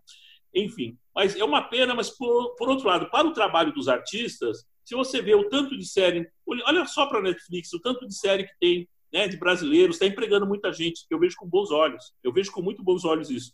Falar para é, falar de Netflix, né? No começo da pandemia, a gente tentou um contato com a Netflix, né? A gente tinha um contato lá em Los Angeles mesmo, através do, do pessoal da dublagem e tal. A gente chegou a propor para eles que tivesse uma ajuda emergencial e que considerasse um diálogo com o satélite. O que aconteceu? Procurou, procurou outros órgãos de, de organização do, da indústria audiovisual, não procurou o sindicato, doou 5 milhões, 5 milhões que não é nada para a Netflix, não é nada 5 milhões, né? O pessoal fala assim, nossa, dou 5 milhões. 5 milhões não é absolutamente nada para o poder de consumo né, que, que, que o Brasil exibe, exibe aí no, no, mundo. E esses recursos não chegaram nem nos dubladores, né? É uma pena isso. Né? Nossa, Mal chegaram nos técnicos, não chegaram nos dubladores. Esse era o meu medo, desses recursos se perderem no caminho. A gente, como sindicato, a gente chegou a negociar, tentou se cadastrar numa plataforma chamada Desenvolve SP, que é uma espécie de banco estadual de desenvolvimento. Pedimos 2 milhões de reais, que não é muito também, mas a proposta desses 2 milhões era ampliar o voucher, né? ampliar esse voucher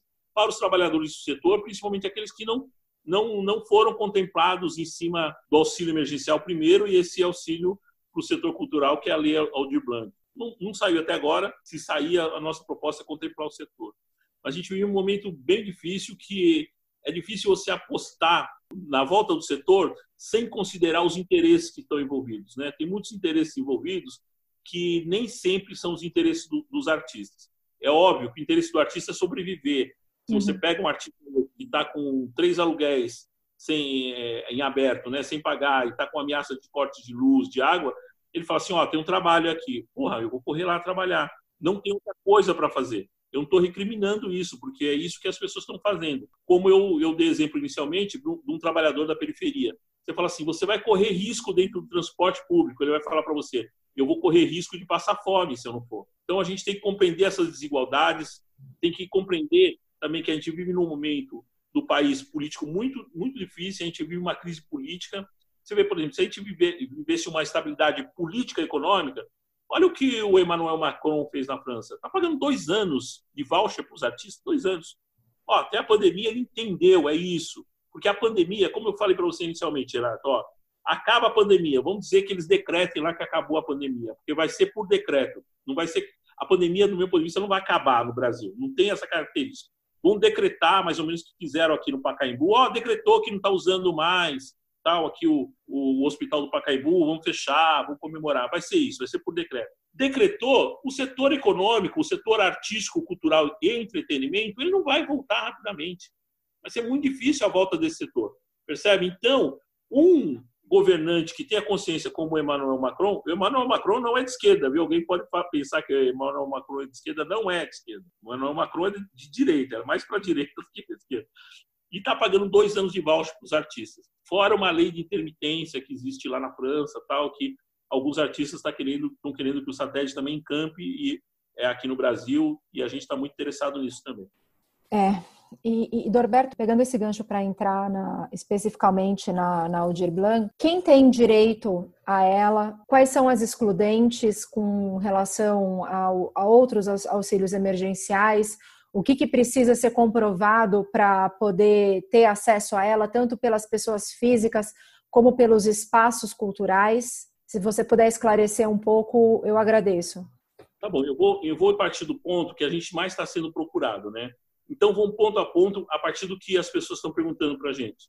Perfeito. Pergunta para a gente: quem recebeu o primeiro auxílio emergencial vai receber esse? Não, não vai. Tá? Então, você recebeu aquele primeiro auxílio, não vai receber. Lembrando que quem recebeu aquele primeiro auxílio entrou como trabalhador informal, alguma outra atividade, porque o próprio presidente Bolsonaro ele vetou artistas e técnicos, nominalmente. Artistas e técnicos foram vetados naquele artigo.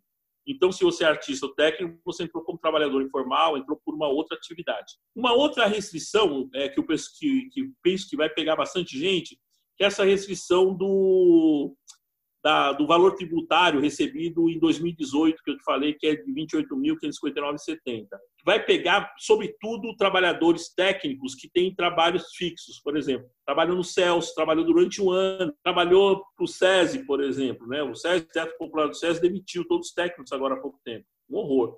Mas, assim, esses trabalhadores, eles tinham um rendimento tributável em 2018 que dava além disso. E outros artistas também que têm rendimento tributável que dava além disso que agora vão encontrar dificuldade. Para esses, o que, que eu vou dizer? Uma coisa bem, bem direta. Você não recebeu o primeiro, não vai receber o segundo. Nós vamos ter que se articular e ver como negocia é, com o governo do Estado, porque o que, que o governo Bolsonaro fez? Na, na, ele vetou, na verdade, o prazo de 15 dias, né? quando a, a lei previa que esse repasse seria passado em 15 dias, ele alegou que esses recursos não vão ser passados em 15 dias, porque não tem questões, é, é, alegou problemas técnicos do governo do Estado para repassar isso, que fez com que o que os estados iriam receber, que na verdade iam receber 50% desse recurso, dos 3 bilhões, o governo do estado de São Paulo, o, o governo do estado e, e 50% dos municípios. É, tem uma divisão aí que a Confederação Nacional dos Municípios ela explica melhor, mas assim, para ficar mais claro, como nós estamos no estado de São Paulo, só para vocês terem uma ideia, o governo do estado vai receber 260 milhões. E, o, e, a, e a prefeitura de São Paulo, só para dar um exemplo, vai receber 63 milhões e alguma coisa, um tanto assim.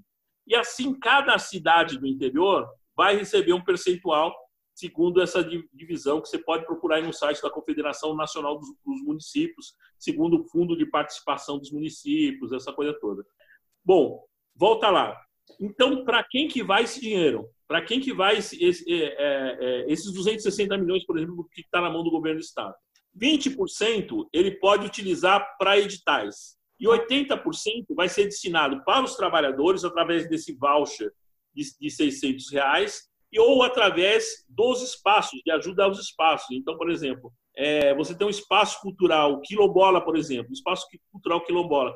E aqui na Estação Peru tem o Quilombaque. O Quilombaque é um espaço fundamental para a cidade. Esse Quilombaque é um espaço que ele está previsto para receber esse recurso assim como está previsto o teatro comercial, por exemplo, o teatro Ruth Escobar também está previsto para receber esse recurso. Quem não pode receber de espaço, não pode receber esse recurso, ligado ao sistema S, ou o teatro, por exemplo, que é do governo do estado, por exemplo, o teatro Sérgio Cardoso é do governo do estado, ele não vai receber, certo? O teatro do Popular do SES, ele não vai receber, né? Mas todos os outros espaços, e daí as pessoas me perguntam: "Ah, precisa ter DRT?" Não, para a lei Aldir Blanc, você não precisa ter DRT. Então, se você tem uma atividade informal, e me parece que o governo do estado está priorizando isso, que a sua atividade tem que ser prioritariamente artística, né? Se você tem uma atividade informal. Vamos dizer o seguinte: você é, um, é uma pessoa que é mestre griot, é uma mestra em, em jongo, por exemplo. Uma senhora que seja mestra em jongo, em qualquer lugar da cidade. Ela tem direito de requerer? Tem, tem direito de requerer, sim o, inclusive os artesãos também. Eles também têm um direito. Então, tem um conceito ampliado. Qual a avaliação que, que a, o sindicato está fazendo? Primeiro, boa parte das prefeituras elas não têm estrutura para isso. Elas não têm um fundo, né? não tem um fundo estadual, não tem um fundo municipal para fazer o repasse fundo a fundo. E outra coisa, não tem um compromisso com a cultura. Vamos falar a verdade. Nós temos aqui no estado de São Paulo 645 municípios. Então, você tem cidades polos que elas vão dar conta disso. São José do Rio Preto está organizado para receber o recurso. Aqui perto, Ribeirão Pires, está se organizando para receber o recurso. Campinas, Marília, Registro, São José dos Campos, as grandes cidades, né, os grandes polos, eles estão preparados para receber o recurso, porque você, em geral, você tem uma Secretaria da Cultura ativa ou um Departamento de Cultura ativo, ele está preparado para receber esse recurso e contemplar tanto os trabalhadores da cultura, estou usando trabalhadores da cultura porque esse conceito expandido, né? não são os artistas com DRT, é todo o pessoal da cultura. E os espaços culturais, que também tem um conceito expandido, não é só teatro, não é casa de espetáculo. Se você tem um terreiro, por exemplo, é considerado um espaço cultural? Do meu ponto de vista, a minha interpretação, sim. Um terreiro de candomblé, ele é passivo de receber porque ele ele está dentro da qualificação da lei 1075. Ele pode pleitear, tá certo? Então, percebe? Tem esse conceito expandido que é muito legal do nosso ponto de vista. Acho que é, foi, foi usado um conceito antropológico de cultura, que uhum. eu acho bacana, vai atender uma vasta população. Mas, por outro lado, para nós do sindicato, por exemplo, nós temos problema com os técnicos, por exemplo, e, e, algum, e, muitos artistas também, muitos artistas que receberam mais, mas não quer dizer que os caras estão ricos, estão nadando em dinheiro, estão precisando desse recurso. e a gente vai ter que negociar isso, né? E aí, em termos práticos, a quem tem interesse e necessidade de buscar esse benefício, essa pessoa vai buscar o sindicato, o que, que ela precisa levar de documentação, de comprovação? A princípio, a gente pensava em fazer no sindicato, né? A gente vai fazer uma amostragem, né? A gente vai. É, isso é difícil afirmar com todo com todo o rigor, porque nós temos uma reunião hoje de manhã e estamos decidindo, decidindo, isso no sindicato. Por quê? Desculpa te interromper, só fazer um parênteses. A gente está gravando essa entrevista na quinta-feira, dia 2 de julho, só para deixar claro. Perfeito. Está é, gravando dia 2 de julho. Isso. Então, a gente já chegou a discutir. É, eu quero trazer essa reflexão com vocês também, né? Porque o governo do Estado, é, a gente está sendo assediado, o sindicato está sendo assediado porque ele tem um cadastro enorme, né? O pessoal falou, ah, passa o cadastro aí para a gente poder facilitar o recebimento disso, né, para o pagamento disso. E também a prefeitura. A gente chegou a se questionar o seguinte: tá bom, a gente pode passar o cadastro, mas assim, pense uma coisa: se esse cadastro for utilizado só para isso, tudo bem. Mas se ele for utilizado para outra coisa que não esse fim, qual o direito que o sindicato tem de passar o seu, seu contato, o contato de outras pessoas? Tem uma questão ética aí no fundo, né? Alguém que tirou o DRT, alguém que tirou o DRT no sindicato e está cadastrado no sindicato, não necessariamente autorizou o sindicato a passar os seus dados pessoais. Com tá certeza. Tá claro? Então, tem uma questão ética de fundo que é muito importante. Então, a gente teria que consultar as pessoas para ver se elas aceitariam que esse cadastro fosse passado. Então, a gente está nesse dilema ético, que, do meu ponto de vista, está resolvido. Eu acho que não deve sem, sem consultar as pessoas. Fora isso, a gente pensa em abrir no sindicato algum cadastro que as pessoas se inscrevam, um cadastro simples, que a gente possa repassar, compartilhar isso com o governo do Estado. É, eu queria voltar num ponto que eu julgo interessante, que talvez é, ajude bastante. Existem inúmeras prefeituras que elas não vão utilizar esse recurso. Eu vou reforçar isso. E eu estou colocando minha mão no fogo por isso. Elas não vão utilizar. Elas vão receber, muitas prefeituras vão receber em torno de 10 mil, 20, 30, 40 mil reais. Elas não têm aonde colocar esse dinheiro. Elas não têm conhecimento nem quem são os trabalhadores da cultura da cidade. Tá bom? Nossa, é isso. Depois você me fala. E daí, eu acho que o próprio Bolsonaro se deu conta disso, a assessoria dele, porque o Bolsonaro ele é malzinho, tal, mas bobo ele não é. Então ele mudou lá, ele fez uma medida provisória, que é a medida provisória em cima da lei 1075, que ela diz, entre outras coisas, que se esse recurso não for utilizado, ele vai voltar para o governo federal. Olha só que legal. Muitos estados eles estavam pensando o seguinte: olha, nós vamos fazer um caixa para a cultura, porque esses malucos que dessas prefeituras que vão receber 10, 20, 30 mil reais, não tem competência, desculpa falar, não tem competência para utilizar o dinheiro, não tem competência técnica mesmo para receber o dinheiro, para constituir o fundo. Você entende o que eu estou falando? Sim. E daí, esses recursos, eles retornariam para o governo do Estado. E a gente tem notícia que até o governo do Estado já está contando com esse recurso. Agora veio a medida provisória, não, vai ter que voltar para o governo federal. Acho que também se deram conta lá. É, é ruim falar isso, mas até, até algumas prefeituras elas não realizam os recursos previstos em orçamento durante o ano. Não sei se todo mundo sabe disso, mas é legal o pessoal da cultura saber, saber disso. Você fala assim, ah, falta dinheiro para a cultura. É verdade? É verdade, falta dinheiro para a cultura. Mas a outra verdade é que muitos orçamentos das prefeituras eles não são realizados para a cultura. Você tem lá no orçamento, na peça orçamentária, um recurso previsto que ele não é utilizado. Eu não vou fazer uma inconfidência aqui de ficar falando todo mundo que eu sei que não utilizou, mas são inúmeros secretários de cultura e eu tenho bem guardadinho os nomes que no futuro a gente vai conversar, quando for negociar alguma coisa, eu lembro eles. Só, você não utilizou o orçamento, tá certo? Ah, estou pedindo recurso. Você não, e, a própria, o próprio legislativo, as câmaras municipais, elas sabem disso, porque elas têm acesso ao que foi cumprido do orçamento. E daí, não é só da cultura que não é cumprido, né? A população tem que saber disso. Não é cumprido na área de segurança pública, que também é um horror, né? Você tem um, um, um recurso alocado para segurança pública e não é cumprido. É, agora, há pouco tempo, denunciaram que o Bolsonaro tinha um recurso para a proteção da Amazônia, mas não é, não é utilizado.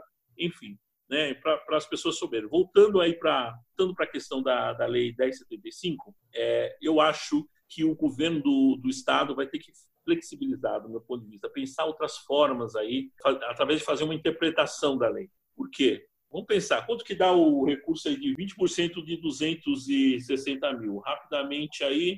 52. 52 milhões. Pensa, 52 milhões é, ele vai poder utilizar né, através de editais para socorrer o setor. Né? Ele, então, é o seguinte, a, a gente tem uma briga agora com o governo do Estado, inclusive a gente acionou é, no Ministério Público pelo seguinte: o, o PROAC está atrasado. Então, como que segura o PROAC? Para quem não sabe, eu vou repetir o que eu. O PROAC é o Programa de Ação Cultural do Governo do Estado, que tem inúmeros editais super capilarizados para produção teatral, para produção de dança, para saraus, para vídeos, enfim. É, é, uma, é, um, é um monte de edital que é muito capilarizado, que chega nas cidades, no interior, chega nas periferias. É um, foi uma briga para a gente constituir, não dá, não dá tempo de eu contar a história do como foi que chegamos no PROAC. Mas, enfim, o PROAC é um, é um programa importante e que agora estava paralisado, né? A gente chegou a acionar, hoje saiu na coluna da Mônica Berga, se não me engano, o pessoal mandou aqui, parece que uma deputada do PSOL está acionando também, cobrando o PROAC. É importante isso. É, e agora estão dizendo que vai sair na segunda quinzena. Parece que o secretário já deu, já, já deu uma entrevista, coisa do tipo, disse que sai na segunda quinzena o PROAC. O PROAC, PROAC é importantíssimo. Então, é, esses recursos, 52 milhões, ele pode ser também utilizado dando um incremento para o PROAC. Né? O PROAC tem os recursos próprios dele, você pode utilizar ali. No próprio, é, prefeito, na própria Prefeitura de São Paulo, eu falei inicialmente, eu tive a sorte, mas assim, muita sorte. Uma sorte de estar no lugar certo, na hora certa, na realização do, projeto do, do, do, projeto que instituiu a lei do Prêmio Zé Renato. Né? Então, eu, eu me orgulho muito. Essa era a minha a gente... terceira pergunta. É. Fiz duas, essa era a terceira. Então, se você quiser, por favor. Falar sobre o Prêmio Zé Renato? É. Ah, o Prêmio Zé Renato é um, é um sonho, né? O Prêmio Zé Renato, eu vou contar todos, acho que eu contei um monte de vezes, vou contar essa história. Na época, né, o Haddad era prefeito, o, o, presidente da Câmara era o Zé Américo, o deputado, o, hoje o deputado Zé Américo, o vereador Zé Américo.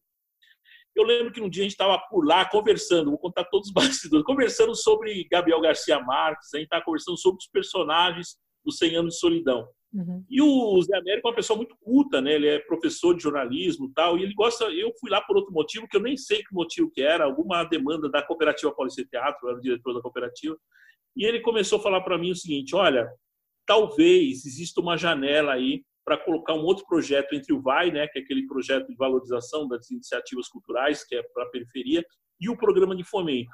Né? Um, tem uma faixa aí para colocar. Só que tem uma janela política. Né? E a teoria, eu acho que vou compartilhar essa teoria dele, vai.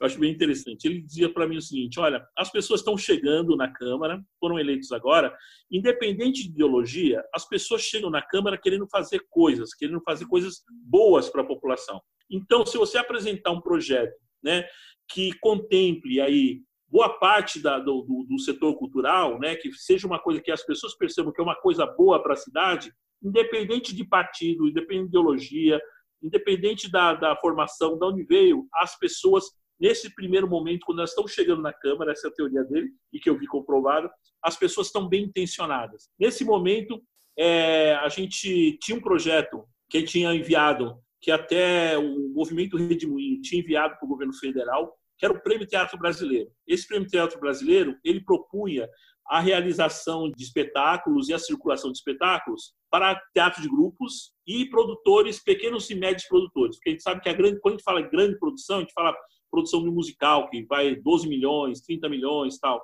Esse é fora do nosso universo. Está falando do pequeno, né? O pequeno, você faz produção aí, acho que até uns 400 mil reais, 500 mil reais, ainda é considerado pequeno médio.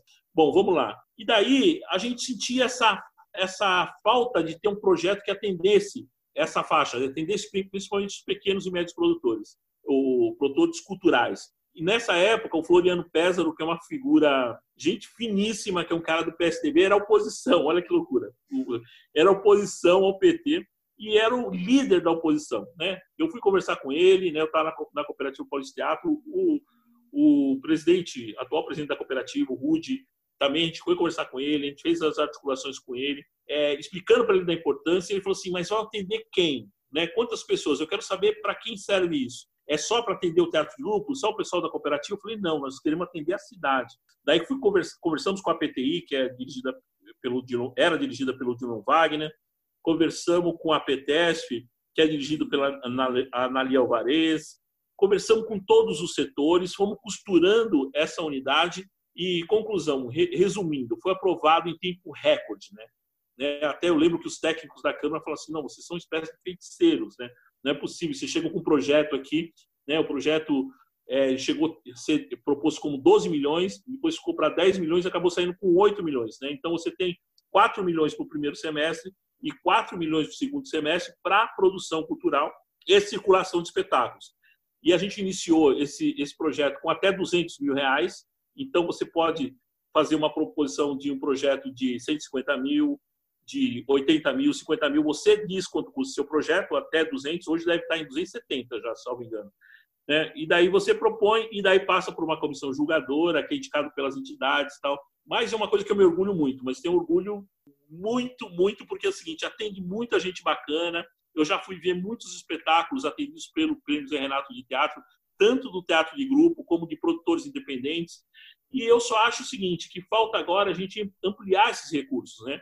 Que a gente, por exemplo, não pode ter mais 4 milhões, 4 milhões, né? A gente uhum. teria que ter um recurso ampliado, porque aumenta os, o, o, número de produtores e grupos na cidade, principalmente nesse momento de, de pandemia. Então, tive uma reunião com o Hugo Pozzolo recentemente, né? E Sim. cheguei propor isso para ele, uma, uma, numa reunião com o secretário, o Hugo Pozzolo é o secretário municipal de cultura, de que uma parte dos recursos destinados pela Lei 1075, né?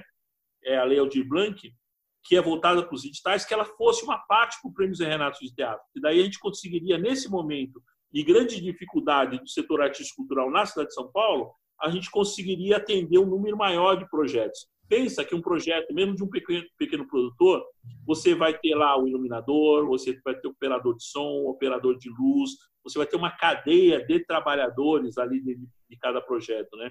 Precisava fazer um levantamento, mas então uma média, é, pelo menos no mínimo ali, você cada projeto você tem direta e indiretamente ainda que seja um projeto pequenininho, você tem um projeto, tem umas 20 pessoas envolvidas. Então, uma cadeia muito interessante, né?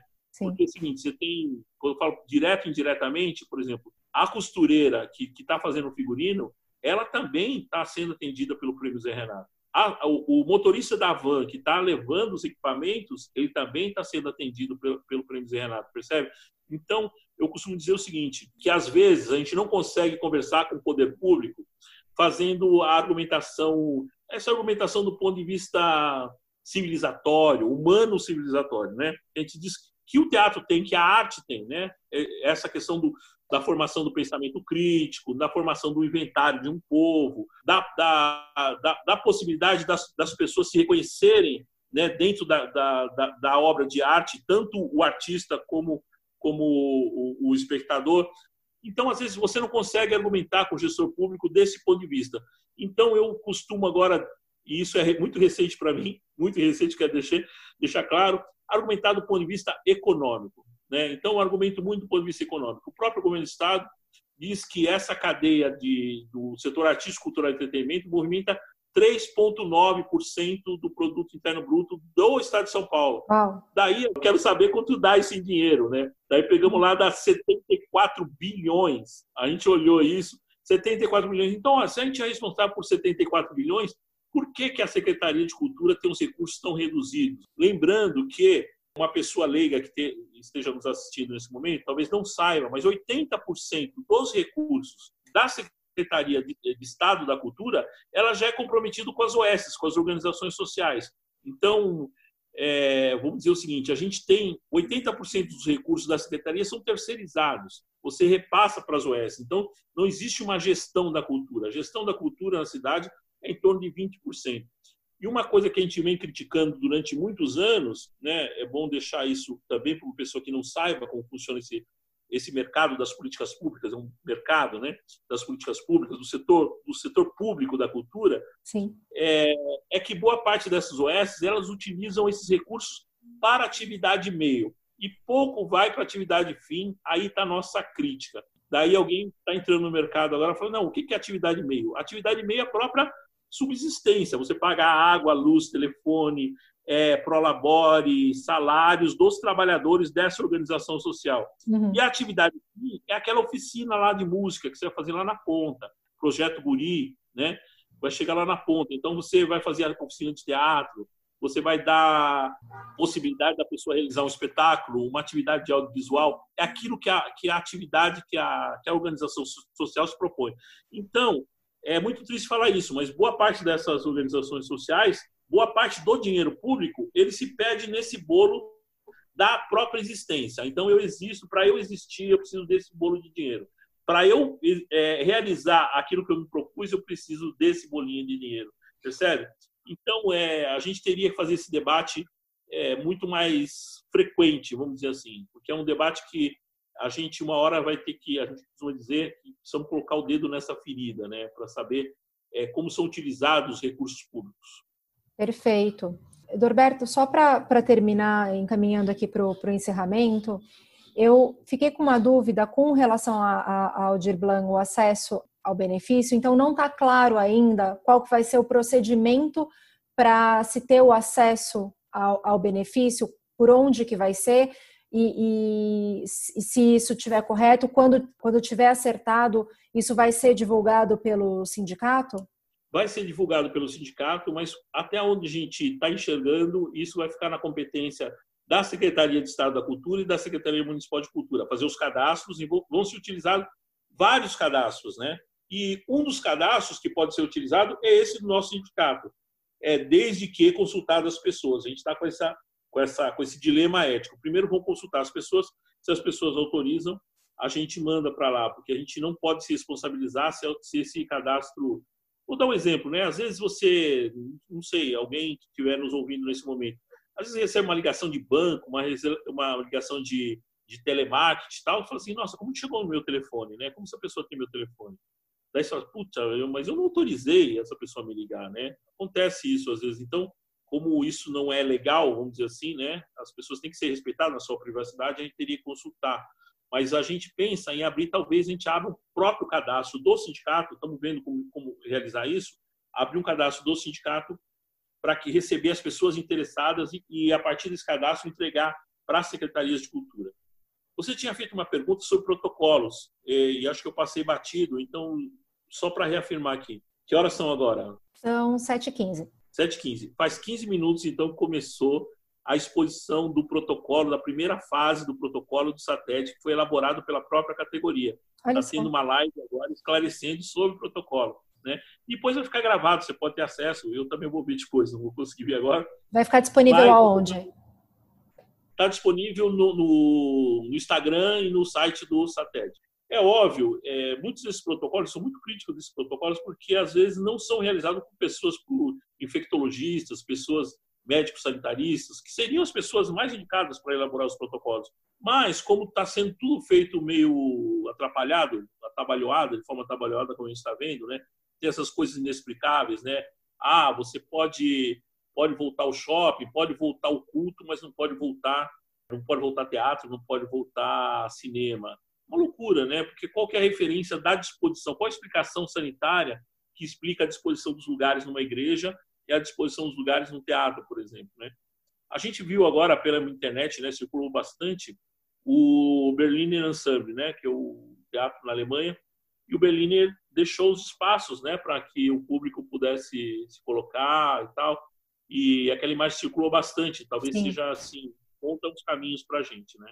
E como a gente situar nesse, nesse momento. Sim, é uma imagem bem forte, bem, bem poderosa, né? De até de resiliência do, do setor, né? Sim. E também das dificuldades que, que apresenta de manter o setor com tão poucos espaços, né? Sim, perfeito. Ah, vou te falar uma coisa. Outro dia me perguntaram assim, não, mas ah, o teatro vai acabar depois disso. Não, o teatro tem mais de 5 mil anos. alguém, alguém, que, alguém que tenha pensado nisso. Não, o teatro não vai acabar. O teatro ele se reinventa, né? Tem mais de 5 mil anos. O teatro já foi perseguido, né? É, é, anteontem eu estava, essa semana, estava no Teatro Ruth Escobar, né? Eu, daí estava lembrando, estava bem na porta do Teatro Ruth Escobar, que a gente está guardando cesta básica, as coisas para a gente distribuir para a categoria.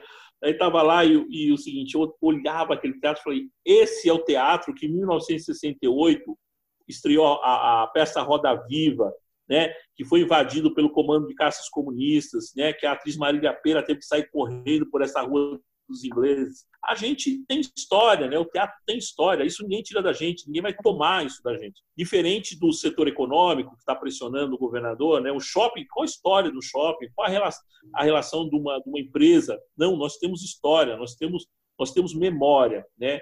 A arte, a produção artística e cultural, ela tem memória. E quem tem memória sobrevive, acredite, sobrevive e se reinventa.